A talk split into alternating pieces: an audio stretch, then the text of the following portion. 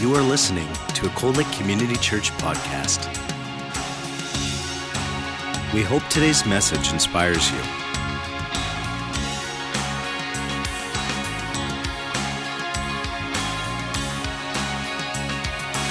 Cold Lake Community Church, a place where families connect. I really love that song, and I, I like the music video, I think, even more. But just as we sang this morning, that our heart and our love for God is not dependent on our, our circumstances in the moment. And as we sang this morning, that we will continue to praise God despite what's happening. When we come to the end, I can't remember exactly what the what the, what they say now, but when we come to the end, that we will still praise Him. We have so many reasons to praise God, and there's so much that we learn through trial, and so much we learn through hardship. However, it can also be challenging when our expectation of life and our expectation of what God's going to do doesn't seem to fit, doesn't seem to happen like we think it should. I found this uh, little picture. Says, My focus is on you, Lord. And it references Hebrews 12 2. And the truth of the matter is that how we respond to trial and hardship affects the outcome. Hebrews 12, 2 to 3 says, Fixing our eyes on Jesus, the author and perfecter of our faith, who for the joy set before him endured the cross, despising the shame, and is sat down at the right hand of the throne of God. Verse 3 then says, For consider him who has endured such hostility by sinners against himself, so that you will not grow weary or lose heart. Where do you fix your eyes when you feel like life is getting out of control? when things are happening outside of your sphere to be able to manipulate and control the circumstances? Do we fix our eyes on Him? Or are we completely enthralled by our circumstances? Is that where we put our eyes? For consider Him so that you will not grow weary and lose heart. If your eyes are always focused on what is wrong, you'll grow weary and you'll lose heart. But if your eyes are on what is good, what is God doing in that moment, He'll bring you through it. Have any of you ever been driving where you hit a patch of ice or you hydroplaned a little bit on the highway and you began to lose control? What do you do in that situation? You know, one of the things that they teach you in driver's school and driver's ed is that you always look to where you want to go. That if you start to lose control of your vehicle, don't look at the lamppost, don't look at the sign, don't look at the building. Look to where you want to go and your body your body will correct itself and take you there. And it's an interesting phenomenon that how big is a lamppost? I don't know if any of you know off the top of your head what the circumference or diameter of, of, a, of one of those wooden poles would be. But even say it was one foot, there's probably a hundred feet of empty space in between the poles.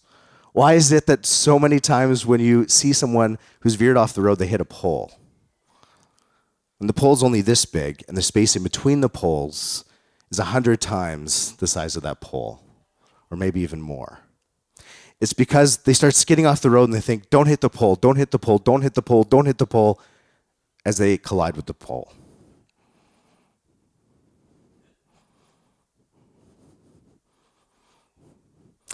Do you ever do that in life? Do you ever aim for the very thing you don't want and hit it every time?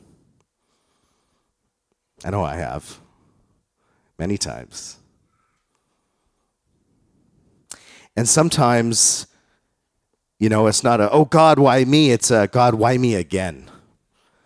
Because it seems like I have to learn this lesson over and over and over again. So they decided to give me the title pastor. Just joking. Um, this is just to tell you that there's nothing special about me other than the fact that I have Christ in me. That I'm no, I'm standing on a little bit higher than you right now, but only because I want to see you. When I stand on the floor, I'm not as tall as Pastor Lance was, so I can't see you guys at the back. And I want to be able to see you because I'm speaking to you guys back there too, not just the people in the first two rows. But where do you look when life is getting out of control? See, we got to check our heart. We got to know where we're fixing our eyes because if we're not careful, our attitude can shift. And our at oh, what happened to my video? Got disconnected? It's not working. This next slide is the best part. Okay, let me try this. Is it back? Let's see. Is it back? Perfect. So if we're not careful, our prayer life can turn into this. The person above me cannot follow directions. Has this ever been you? When life's not working out the way you thought, you, you go from focusing on Jesus to God, why can't you get this? You know what I want. Why isn't it happening? As if God is this magic genie. That the first wish granted us salvation, and the next wish was to have unlimited wishes that God would just grant whenever we ask. God is a big God, a God that we won't fully be able to understand in this lifetime on this side of eternity, but He's given us glimpses of Himself through His Word, and He's given us His Holy Spirit to know Him intimately. Isaiah 55, 6 through 12 says, Seek the Lord while he may be found, call upon him while he is near. Let the wicked forsake his way, and the unrighteous man his thoughts. And let him return to the Lord, and he will have compassion on him and to our God, for he is abundantly, he will abundantly pardon. For my thoughts are not your thoughts, nor are your ways my ways, declares the Lord. For as the heavens are higher than earth, so are my ways higher than your ways, and my thoughts higher than your thoughts.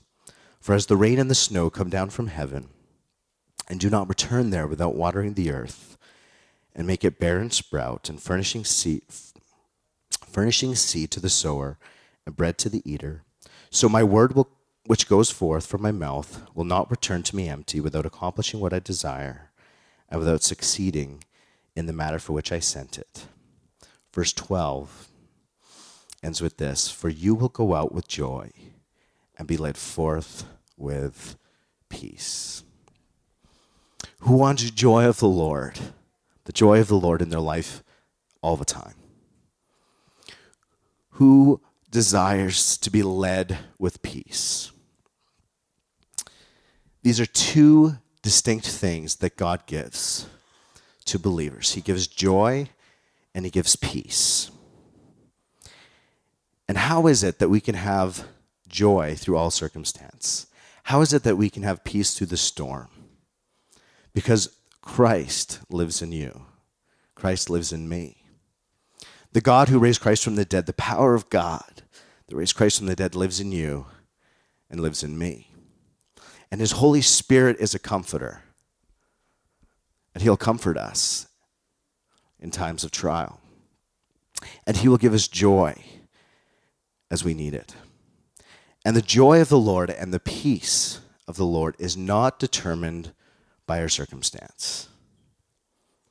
It's determined by the inner reality of the kingdom of God in our life pouring out into the other external areas of our life.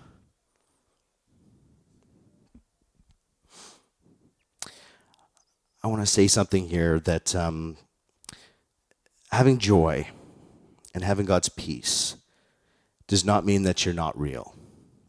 It doesn't mean that you don't feel things. It doesn't mean that you don't tell God what you're thinking when you're thinking it sometimes. And you know, I, when I read through the Psalms, maybe you guys have had this thought too, especially with the Psalms of David. In the very same psalm, you'll hear him crying out to God in despair. And the very next verse, praising God for his faithfulness. But he knew where his help came from. And it was from the Lord. It was not in what was happening. And just as sometimes you look at David and he seemed like this manic depressive, where literally one minute his life was over and the next minute he's praising God. That's, that's real faith.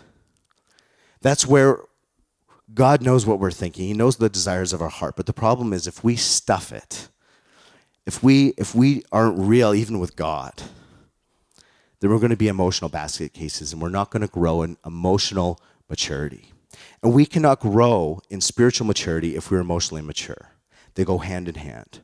Our emotional state and our spiritual state are linked. They're very, very linked.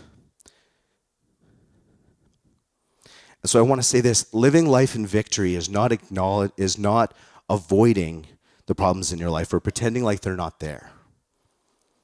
It's acknowledging them, giving them to God, having the joy in your life despite the circumstance, and being led by the peace of God, and allowing the Holy Spirit to show you what you can do in the natural to change those things and give God the supernatural. Give God everything else that you cannot control. You know, sometimes in life we make decisions, and sometimes there's things within the sphere of reality that we have control over. And one example I could give it's it's New Year's, and I know many people have New Year's resolutions in January. I did not do any New Year's resolutions this year, so I can't be disappointed. But no, that's not the real reason. But you know, New Year's resolutions, a lot of people, they, they, call it like the, the gym fever, right? For the first two weeks of January, the gyms are just packed with all these people that paid for these memberships and are really eager to get in there and lose some weight. I was not one this year, by the way. But, you know, they go in and they start to lose hard, and after, you know, probably not even by February, kind of the, regular people, the people that are the go tos every day, every week, those are the people that are still going to the gym. But that is something that I can sit at home eating a bag of, of munchies, Hawkins Cheezies. Oh, a Canadian favorite. Who doesn't like Hawkins Cheezies? Know, when I was growing up, I have a special relationship with Hawkins Cheezies. This is really, really bad of me, but my grandfather always used to have a little container that had some nuts, some salted, some unsalted, and Hawkins Cheezies. And it didn't matter how stale these things were. You could throw the thing through a plate glass window, I would still go and eat it because they were so good. I know I had to throw that in there. I just love Hawkins Cheezies. But um, but in that situation, you know, as I'm sitting there eating my Hawkins Cheezie, I could be God, Lord, help me to lose weight in this moment. God, make these cheesies into cheese sticks with broccoli on the end and, and you know and and allow these you know but that's not the reality what i put in is what i'm going to get what we put in is what we're going to is what we're going to get. And there's some things in life that we have dominion over. There's some things in life that we have dominion over that we can control. What we put in our mouth and what comes out of our mouth are things that we have full control over. What's happening in our heart? That's what God changes. That's God's work. We give Him our life, we give Him His heart, and He transforms our heart. The Christian walk is not about behavior modification. It's not, not about trying to twist someone's arm to act a certain way or be a certain way or dress a certain way or speak a certain way. But when the Holy Spirit enters into a man, he can change him in a moment.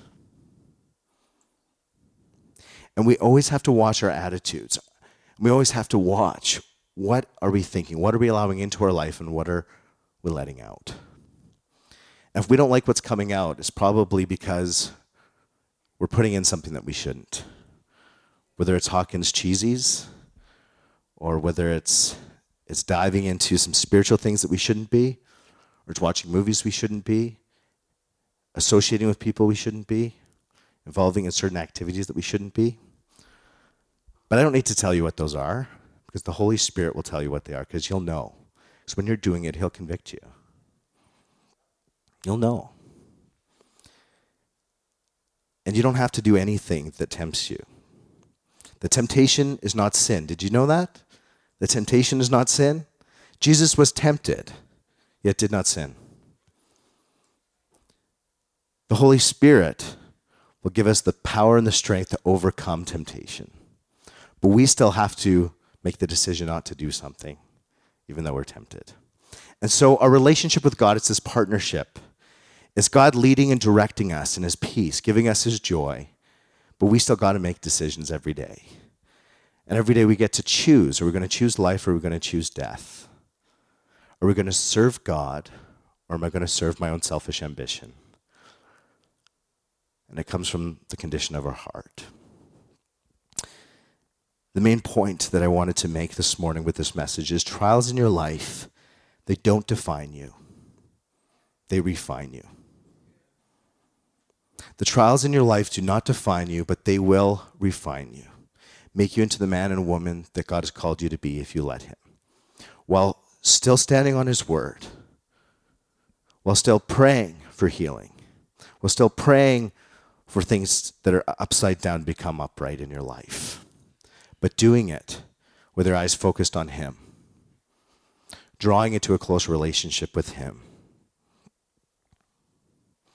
1 Peter 3 7 says, Blessed be the God and the Father, our Lord Jesus Christ, who according to his great mercy has caused us to be born again to a living hope through the resurrection of Jesus Christ from the dead, to obtain an inheritance which is imperishable and undefiled and will not fade away, reserved in heaven for you, who are protected by the power of God through faith, for a salvation ready to be revealed in the last time.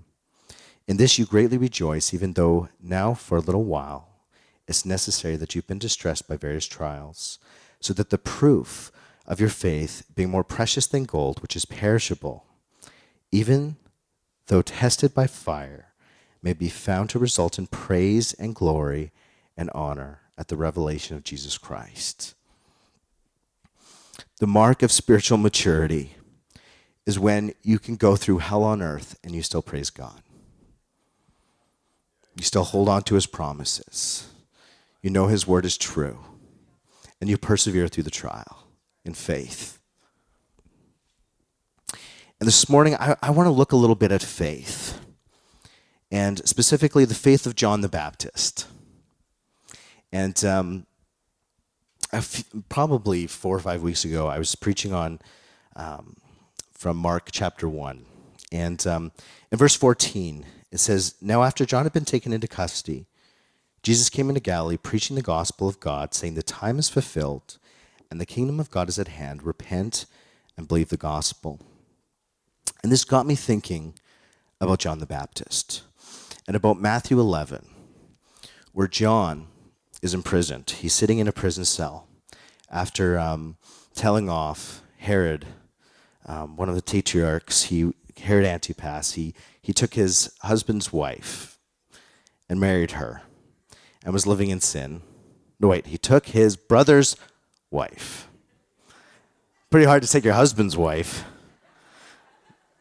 Although today you probably could do it. Unfortunately, it tells you something. But um, so he took his brother's wife and, and, uh, and married her. And John is preaching the gospel, and, and he tells Herod right out that this is sin that you're living in. This is not right, that you're not living by the law. And Herod gets really, really angry and imprisons him. The Bible says in Luke that he wants to kill him, but he has reservations because the people know he's a prophet. They recognize him as a prophet.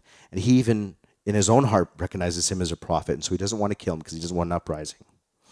And so he imprisons John. And while John is sitting in prison, Jesus' ministry begins. And Jesus is going out and he's healing and he's doing amazing miracles. And um, John sends his disciples out to where Jesus is. In Matthew 11, it says this He says, His disciples say, We come with a message. John wants to know, Are you the chosen one? Are you the expected one, or should we be looking for someone else? And people have debated this question for many, many years. Was John the Baptist doubting that Jesus was the Messiah the chosen one, the expected one, the one that was to come. And uh, I've read different commentaries on this, and um, there's kind of two main ways of, of viewing it that I've found. One is that, oh no, John would never doubt that Jesus was the Messiah, and he was doing it for the benefit of his followers. That um, John knew his time was up, and he didn't want his followers to fall away, so he led them to Jesus. One of the other um, ways of viewing this that I, that I found that was most prevalent was that John, in his humanness, that he was a prophet, a man used by God, but he was also a human being who was sitting in prison, whose heart was discouraged. And he sees what Jesus is doing. He sees the miracles that are happening. He sees the fulfillment of the book of Isaiah, things that the Messiah would do. And he's sitting in a prison cell, and there's certain things from the book of Isaiah that he knows should be coming, but he's not seeing them come to fruition. And so he sends his disciples to ask, "Are you, is it, you know, what's happening here with this?" And and um, that's that, that's what I want to look at today was what was in Jesus, John the Baptist's heart that day. And there's no way to really know. There's no way that I can stand here and tell you what John the Baptist was thinking or what was in his heart. However, by analyzing a little bit of Matthew 11 and specifically looking at Jesus' response to John the Baptist, I think there might be some clues as to what really was behind that question. Um, says this um, in verse 11. If you have your Bibles, you can open it to Matthew 11. We'll be starting at verse 2. Now, when John was imprisoned, he heard of the works of Christ. He sent word of his disciples and said to him, Are you the expected one, or shall we look for someone else? So, was John the Baptist doubting that Jesus was the Messiah? We got to remember now that John the Baptist, he was cousins with Jesus. And uh, when Mary and Elizabeth met, um, the Bible says that John the Baptist, he like leapt in Elizabeth's womb and he recognized the Spirit of God in Mary's womb. And this is the same John the Baptist that when he saw Jesus coming towards the Sea of Galilee said, This is the anointed one. The man who is, is, is so worthy that I, I'm not even worthy to bend down and untie his sandals. And this is the John the Baptist that baptizes Jesus. And as he's baptizing Jesus, the Holy Spirit descends on him like a dove. And the Father audibly says, This is my Son in whom well pleased. So, this is giving some context that when Jesus and John met at the Sea of Galilee, there was no doubt in John's mind that Jesus was the Messiah, the anointed one. All this happens. Is it possible that John the Baptist is still doubting who Jesus is, despite the, the fact that he's hearing back to him from his disciples everything that Jesus is doing?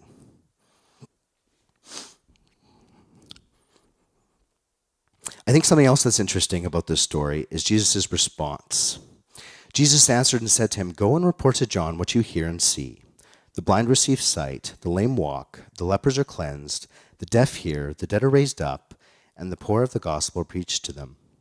And blessed is he who does not take offense at me.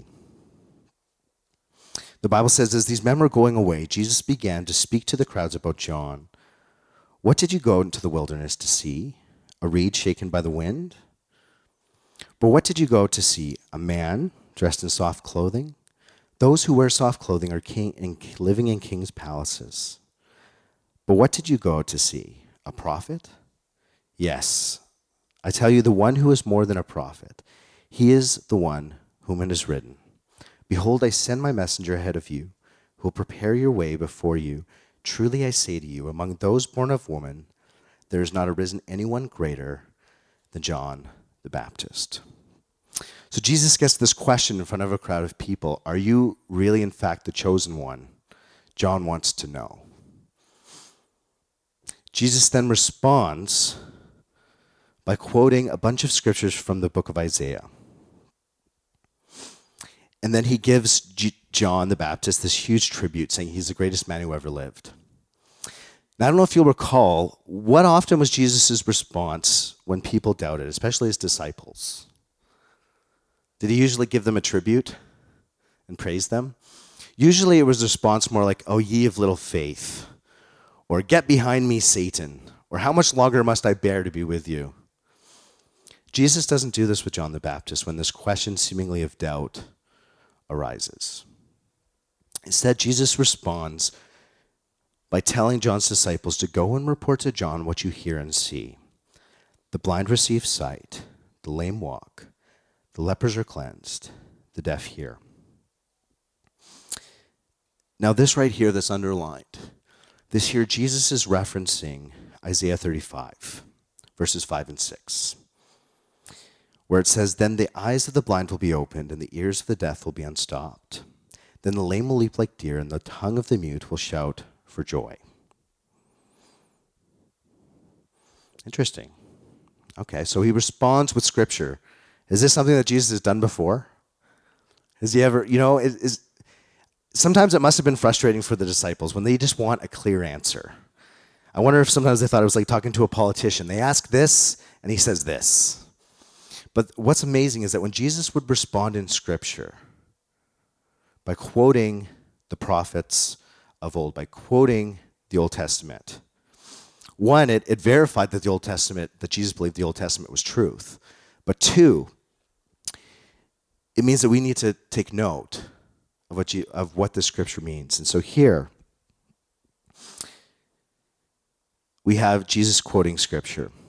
And um, Isaiah here in Isaiah 35. So we see these things happening. So John the Baptist is hearing reports of blind, of the blind, of the deaf, of the lame, of the tongue being unmuted. So John is hearing of these things. John tells him to go back and tell him that this is happening. Jesus then also says that the dead are raised up, which um, likely could be referencing Isaiah 26, verse 19, which says, The dead live and their corpses will rise.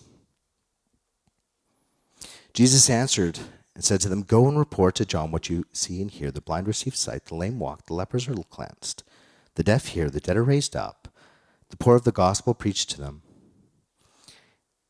The poor have the gospel preached to them. When have we heard Jesus quote this scripture before? Does anyone know?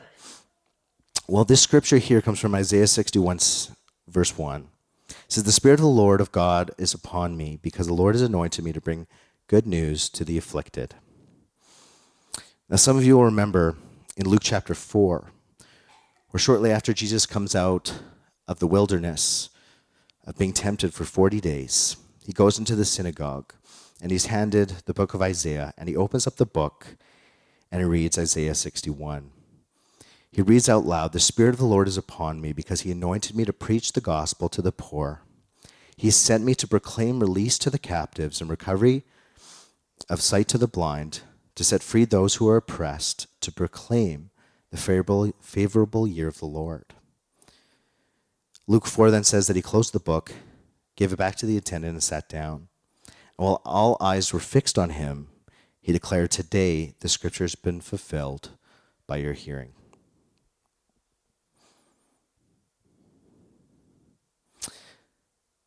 The Spirit of the Lord is upon me because the Lord has anointed me to bring good news to the afflicted. So Jesus quotes Isaiah 61. And I believe that as his disciples came back to John and he began to and they began to quote back what Jesus t- said to tell John, as soon as they got to this scripture, the Spirit of the Lord is upon me because the Lord has anointed me to bring good news to the afflicted that John would have, his ear would have been leaning in. Why? Because what comes immediately after? He has sent me to bind up the brokenhearted, to proclaim liberty to the captives and freedom to the prisoners. Where's John the Baptist at this point? Sitting in a prison cell. He's rotting in prison with his life very, very close to being over, very likely. And I believe, just what, but from studying the scripture and looking at, at what Jesus here chose to include in his response to John, that John is sitting in prison. Really, the heart of this question to Jesus was not so much, Are you the Messiah? but Are you going to fulfill all these things from the book of Isaiah? I'm sitting here in prison. I want out. God, when Jesus, when are you going to release me from prison? I see all these other things happening. The, the deaf, deaf are, are being healed. The mute are speaking. Jesus omitting that he's going to release the captives and set the prisoners free, but choosing to include Isaiah 26, verse 19, that the dead will be raised to life, I believe could be a message to John, saying that you will not be released from prison, but you'll be raised from the dead. I can't verify this 100%, but I think it's interesting that Jesus chose to omit the second half of Isaiah 61, the part that was most pertinent to John, but includes Isaiah 26 that the dead will be raised, the corpses will rise.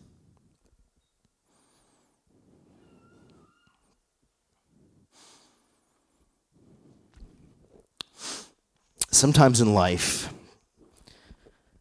there'll be things that we don't understand.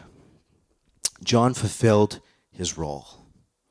John fulfilled the role that God created him to fulfill. But in that moment, I wonder if John knew that his role has completely been fulfilled and that he wasn't going to be released from prison. I think if he knew that, he wouldn't have sent his disciples to ask Jesus this question. I think it's likely that in John's in John's heart, he was he was he was growing weary because he, he knew that the people wanted him dead. And his life was nearly going to be over unless God intervened and he was released from prison. And God didn't do that. Sometimes a prison can be an external force on our lives. But sometimes a prison can also be our bodies. And I know this last week, um, Linda Spelcheck passed away. Many of you will know her. And um, she was a woman who suffered a stroke many years ago. And um, many of our friends at, at Victory, at Harvest Life, Victory Church there, spent a lot of years um, with Linda, serving her and helping her bring her to church. And she was in church up until the very last Wednesday before she passed even though she was in excruciating pain, I was told. That one of her only ways to communicate with the outside world, because she was pretty much completely debilitated, was by speaking with her eyes through this, this chart sign. And even though she was in excruciating pain, she needed her cognitive ability to communicate with people and to be able to, to hear the word of God and to be encouraged in that moment. And so she didn't, she went off all drugs, all painkillers, so that she could be in her right mind and even though she was in excruciating pain, went to a Wednesday night church service. Talk about faith, eh? And I don't know, John, how many years would she have been? Like 30? 30, 35 years? She lived in that state. That literally, John the Baptist prison was a cell, but for her, her prison was her body and praise God that she she is walking today in eternity. And sometimes, you know, it's it's hard to understand things. Like she was a woman of faith. I don't know how many people would have prayed for that woman for healing. Like I, I don't even think we could say hundreds. I'm sure it's in the thousands of prayers that Linda had received. But the faith that she exhibited in her life and, you know, especially even for myself, those days that, you know, the patch wakes up and doesn't want to go to church, you know, she was there every single Sunday, every Wednesday that she could, up until her last moment. Because she knew that her faith ultimately lied in, in Jesus, that, that this was not the end. Her faith was in God. And she was not debilitated by her circumstances, that her faith, she had life, eternal life in Christ. And she knew it right to the last day. Growing in faith through the trial. Sometimes we don't understand, but we believe. And, you know, like I said earlier, the kingdom of God is inside of us, waiting to be released. And there'll be some of you in this room that God is going to use in amazing ways that will bring healing to people. That you will lay hands on somebody and they will be completely healed in Jesus' name. God will do it. And we're moving into a season. especially I think in the West, where we're seeing a new hostility towards religion and the church. And we've had it pretty easy going. Pretty easy going. But I think over the next 25 years, we're going to see even a harsher shift, in which it's harder and harder to, to be a person of faith in the Western society. And there are going to be times and trials that come our way. But I want to encourage you this morning is that there's hope in Jesus and that He has not given us a spirit of fear, of timidity. He has not given us a spirit of fear, but of power, love, and a sound mind, so that we can go in boldness and preach faith and preach truth to the brokenhearted. And just as Jesus came, he sent that he would bind the to bind the brokenhearted, to proclaim liberty to the captives and freedom to the prisoners. He's still doing that today. And he's doing it through the lives of, of people like you and me. And he's going to continue to. And we're going to be, be seeing these things more and more and more. Um, to finish this this morning, I um, want to conclude with, with a video. And uh, the first video that we watched, the music video, it was um, the big, the Daddy Weave video. The lady that was in that video, she wasn't just a random actor that they chose, but she was somebody who had gone through a huge trial in her life.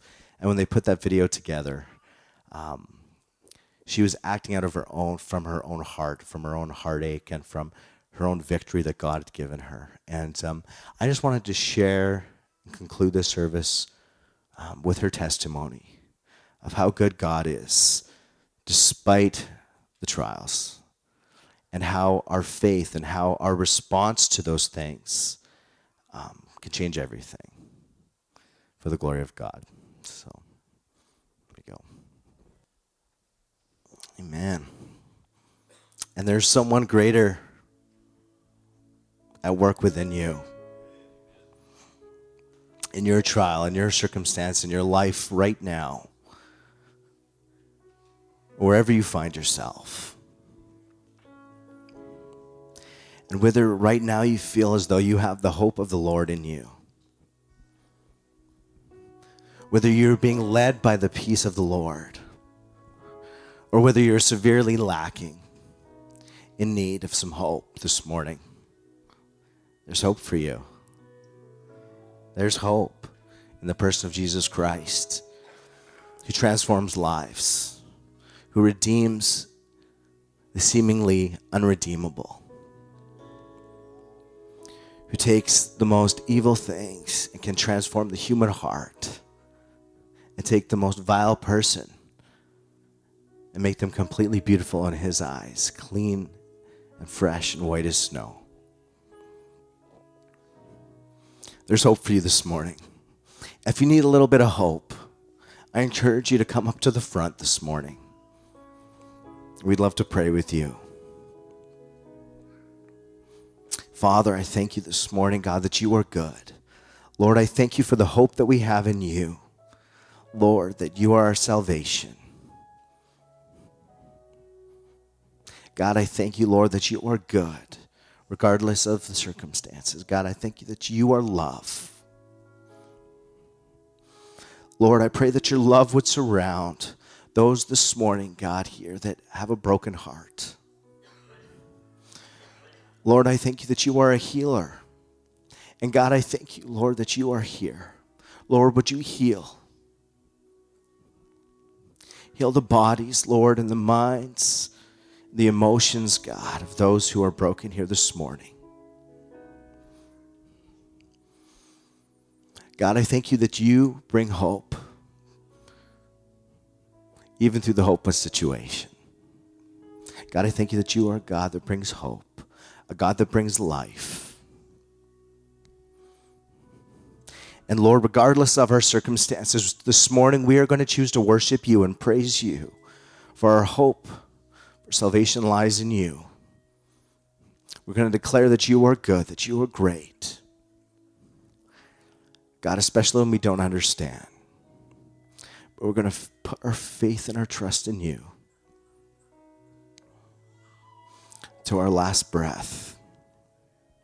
Lord, you've given us the breath in our lungs and we're going to praise you with it. So, God, I thank you and I praise you this morning. In Jesus' name, amen.